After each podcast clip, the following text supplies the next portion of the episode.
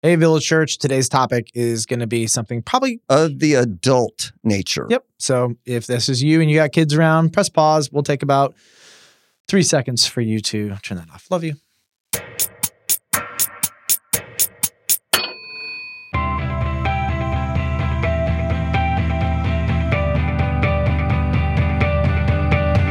This is the Village Church Q and A podcast, where our goal is to create digital, shareable, and helpful content to make disciples who will go, grow, and overcome.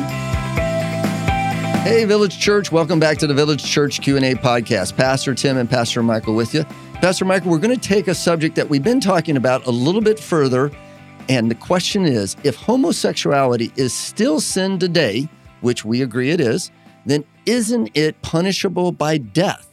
Okay, so you and I have a privilege. Um, we have a lot of privileges in life, but um, we have been trained. Um, and we have been trained to understand the Bible in ways that a lot of people have not had. Right. We haven't had that privilege. Yeah. I mean, myself, I've had seven years of Bible training. Mm-hmm. That is awesome. Yeah. That is a really cool gift. And so one of the, one of the things that you learn is that um, there's the Old Covenant and the New Covenant, or we'll call it the Old Testament and the New Testament. Mm-hmm. There's Israel and the church, right? And there are these distinctions that you have to make. And so I tell people all the time, the greatest errors in theology, like the prosperity gospel, happens because people open up the Old Testament and they take promises that were given to Israel under the Old Covenant and they apply them to the church in the New Covenant. That's like um, growing up in Canada and uh, and and then having all these laws and rules and then moving to America and expecting all of these rules to apply to you in America. Right. They don't. It's a different law. Yeah. We have different rules. We have different judges, the different courts. Some things carry over, but not all. Well, technically nothing carries over. They get reiterated. The law in Canada that says do not steal is is a different law in America. It may say the same, same thing, thing, but it but, is a different document. Mm-hmm. It is a different set of rules. It is a different law. And just because they share some things in common, they are different. There are different penalties. There's different processes. There are different systems, different expectations, different courts, et cetera. So when we go from the Old Covenant to the New Covenant, we have two different laws. Is there overlap? Yeah, yes, but they're all different. So one of the things that the reader of the Bible has to understand is that when you open up the Old Testament, the Old Testament, here's a couple things it does and a couple things it doesn't do. The Old Testament reveals history, mm-hmm. which is true. Yes. The Old Testament reveals God's heart, which is true. The Old Testament tells you what God did, which is accurate. Um, the Old Testament also tells you the rules, the law that God expected the nation of Israel to live in before the Messiah came. Yes. And so in in the law, uh, this was a, a law that had an expiration date on it. And when the Messiah came, that expiration date would be up and the law would be done. Yeah, that's what Jesus said, that he had fulfilled the law. Correct. And so when the Messiah came, then there would be a new law. Now, of course, because God is the author of the old law and the new law, is there going to be overlap? Yes. Yes, but they're different laws. It's like going from Canada to America. Mm-hmm. They're both built on a Judeo-Christian ethic, but they are they serve different purposes. So the purpose of the Old Testament law was to preserve a nation and a culture for the Messiah who would pay for yes. the sins of the whole world. Yes. That would be big picture what it was, would do. So when the Messiah came, the intention of the Old Covenant law is done, and then Jesus inaugurated and initiated a new covenant, a new testament with new laws. Got it. Good. Canada to America. So uh, Leviticus is part of the old law, and it says if a male man lies with a male. About Leviticus twenty thirteen. Yep. If a man lies with a male, is with a woman, basically if a man has sex with a man, both of them have committed an abomination, um, they shall surely be put to death. Their blood is upon them. And this was the law. And that clearly says that homosexuality has a death penalty. Yeah, nobody can read the Old Testament and think otherwise, right? Right. But when you get to the New Covenant, the New Testament, right, when the Messiah comes, the Messiah ended the Old Covenant, mm-hmm. the old law. They are officially done. There is a new law. And under the new law, there is no, the church has no national government. The church is not a nation. It is a people from every tribe, tongue, nation, and language, et cetera. Yes. And so the church is not a government. Um, the church is a people, uh, all different kinds of peoples that express themselves in what's called local churches or local communities. Um, and there are shepherds or elders or pastors in each of these communities.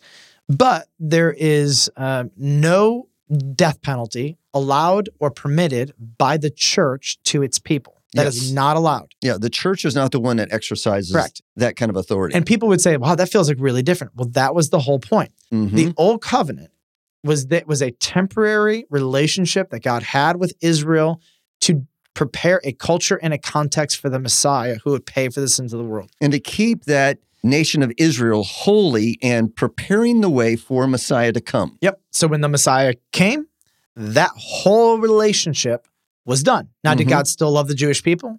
Yes. Yes, absolutely. Here's what he says. Trust in my son, Jesus. He's fulfilled all the law. The law is done. Those feasts, those festivals, all that good stuff. Now, those are still good. Like Christians, we we just celebrated Passover and different mm-hmm. things like that. But we don't celebrate them because we have to. We celebrate them because we do this in remembrance. In yes. fact, one of the biggest battles in the early church was whether or not the first Christian Jews were like, no, the Gentiles have to they conform have to, to the Jewish. law. They have to become Jewish and get circumcised. And the Apostle Paul and everybody was like, no, no, no, no, no, no. No. There is no more law. The law has been fulfilled and done. There is a new law. It is the law of Christ, the law of the new covenant. And this is a law that has different rules. And so this is why the teaching, the gospels, the teachings of the apostles mm-hmm. laid down for the church for the last two thousand years what this new law is. And so what we've done is we've taken all of these teachings, put them together in the New Testament, which reveals the new law mm-hmm. and shows us what is the law that God expects us to live by. It's new. Overlap, yes, but totally different. You just read uh, Leviticus twenty, where it says that homosexuality is an abomination. Well, Romans chapter one and chapter two talk about that as well. And other places in the New Testament yep. reiterate how God feels and what his standards are. Correct. But the punishment, the the judgment that is to be exercised on those people that would commit that sin is different now. Yeah. God's attitude hasn't changed, but the consequences from God's people are different. Yep. So I'll give you an example. Under the Old Covenant, Old Testament, if you lied and you're an Israelite, there was restitution you had to make.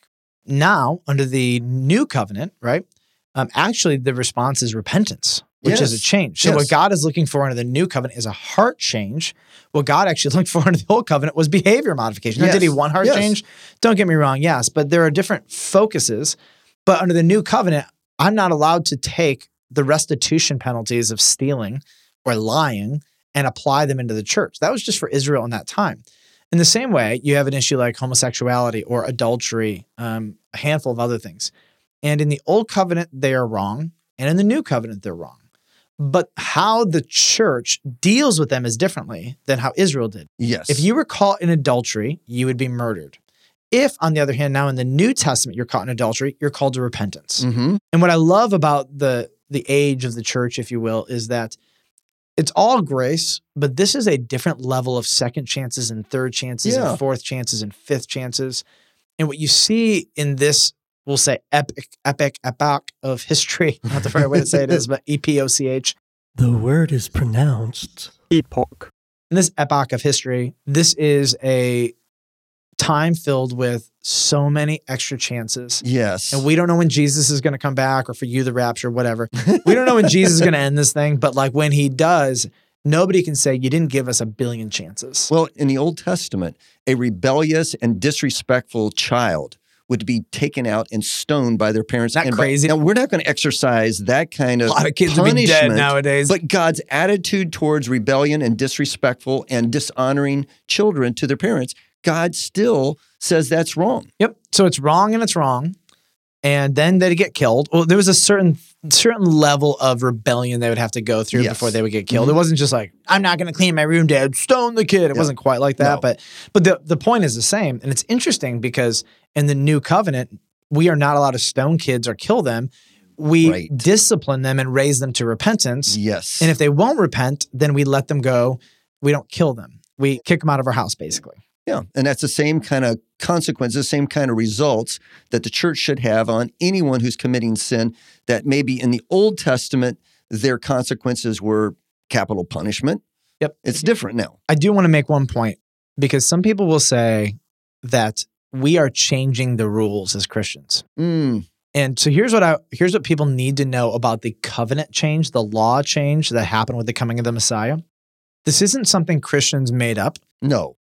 In the Jewish scriptures and the prophets, there was a built-in expiration date to yes. this law. This is not something Christians made up. The Jewish people themselves were waiting for A, a Messiah, B, a new covenant or a new law. Yes. And they were waiting for a new season of history. That's mm-hmm. what they were waiting for. Mm-hmm. They all knew and believed that that there was going to be an expiration date to everything they knew as law and covenant, okay?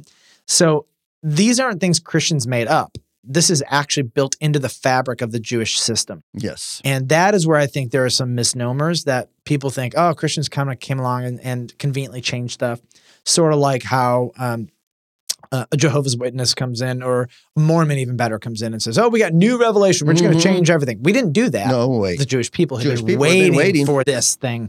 And right now, the Christian church for two thousand years is only waiting for Christ. We're not waiting for a new revelation or a new right. scripture. That is not the teaching of Jesus or the apostles or the first century church.